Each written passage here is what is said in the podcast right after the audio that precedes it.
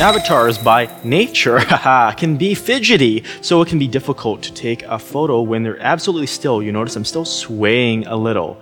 But you can freeze yourself. And how do you do that? It's as easy as right clicking any attachment. There, it's done. And now I'm frozen and I can snapshot myself at will for good fashion. This also applies, by the way. It doesn't stop your motion if you were to jump, but it does freeze your animation. So notice that, edit, and I'm still in a jump pose, even though I've descended. So this can be a great way to get some action photography done on yourself.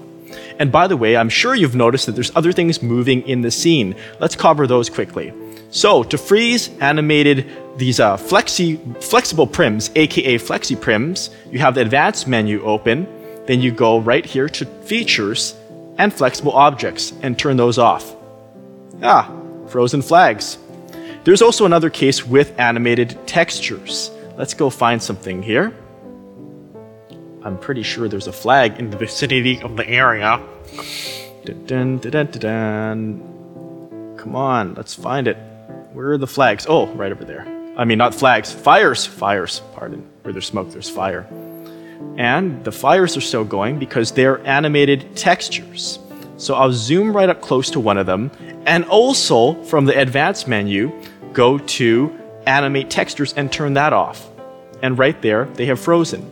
Now, for other things like trees and swaying in the breeze, you can go to snapshot button.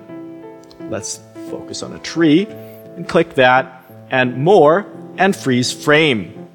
Notice now that I've taken a snapshot, the trees are frozen as well. Voila!